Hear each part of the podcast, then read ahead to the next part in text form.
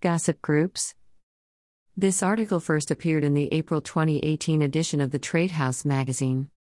Local communities and gossips. Do not get me wrong, a strong local community is always a good thing, however, when it comes to buying and selling businesses, it can be a bad thing too. There are local groups in every community, for the younger ones, there are the scouts, guides, brownies, and many more.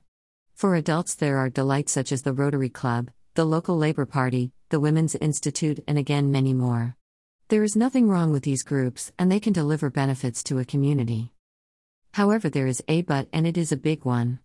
These groups can hit the buying and selling of businesses within a community, especially when word gets out that a business is for sale. You see, what happens is this within these groups, people talk and share local stories and gossip. When a business goes up for sale and word gets out that a particular business is for sale, these groups start gossiping about them at their regular meetings. Some of the gossip is harmless, some of it salacious, and some of it borders on the slanderous. This is where it gets worse. Some of these stories actually impact a business trade for no reason when a local business needs to keep its strongest trading position at its best to benefit its owners, shareholders, and beneficiaries. Examples we have heard over the years include got food poisoning from there, he is having an affair with a member of staff, the owner has a drug problem, the owner is engaged in tax fraud, and my personal favorite from a sale in the home counties was a rumor started by one of these groups that said that a business owner was an international arms smuggler on the side. Research for the Trade House shows that a business trade can suffer by between 2 and 14% during the period of business being put on sale and changing hands.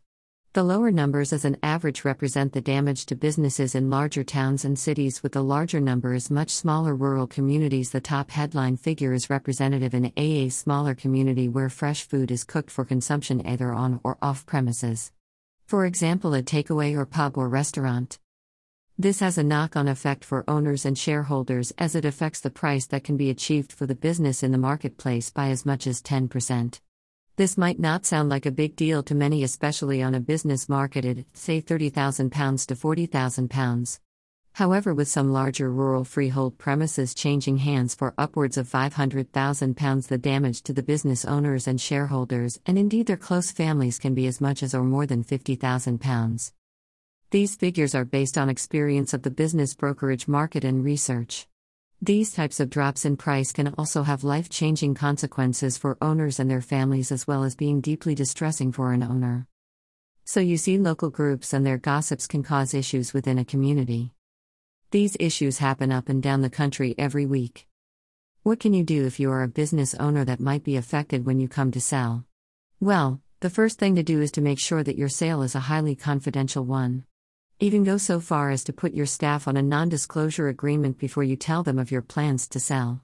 Whatever you do, do not allow an agent to name the business without an NDA or to put a for sale board up. This is a quick way to these problems. Do everything to make sure the gossips cannot hurt you or your business. It is possible to insulate against this with good planning and thought.